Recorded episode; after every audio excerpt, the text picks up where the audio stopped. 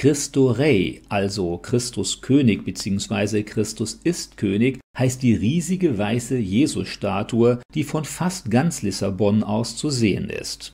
Während des Tages kann man das auf einem Berg am anderen Tejo-Ufer stehende Christus-König-Denkmal am meist blauen Himmel deutlich erkennen. Während der Nacht wird es mit Scheinwerfern angestrahlt.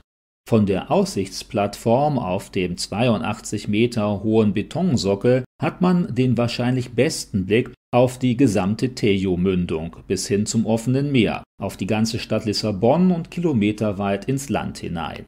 Die Christusstatue selbst ist noch einmal 28 Meter hoch. Jesus lächelt und breitet seine Arme Richtung Stadt aus.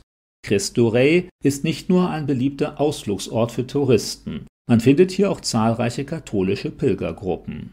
Für sie ist diese Statue mit der in ihren Sockel eingebauten Kapelle ein ganz besonderes Heiligtum. Auf dem großen Platz rund um das Denkmal herum wurden zahlreiche Ölbäume gepflanzt, die an Israel und speziell an den Garten Gethsemane erinnern sollen, wo sich Jesus vor der Festnahme und Hinrichtung mit seinen Jüngern getroffen hatte. Hier bereitete er sich auf seinen freiwilligen Tod vor, der allen Menschen die Vergebung ihrer Schuld ermöglichen würde. Tafeln an schräg hängenden metallenen Kreuzen erinnern die Besucher von Cristo Rey heute an die verschiedenen in der Bibel genannten Stationen des Leidens Jesu.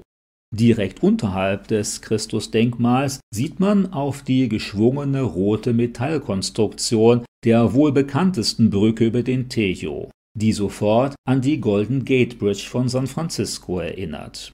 Das Denkmal von Cristo Rey ist eine ständige Erinnerung an die gnädige Bewahrung Gottes.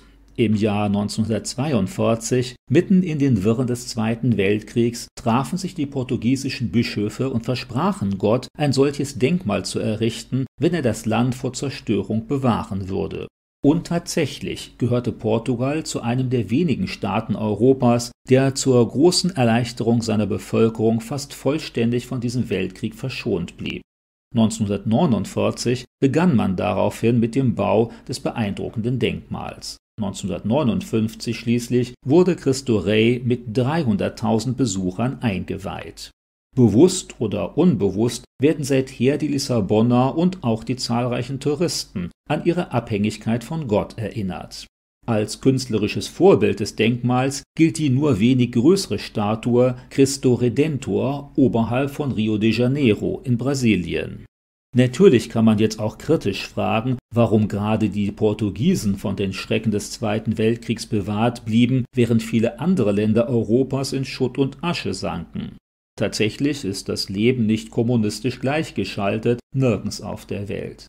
Ganz gleich, wie sehr man sich das wünscht oder eben auch nicht.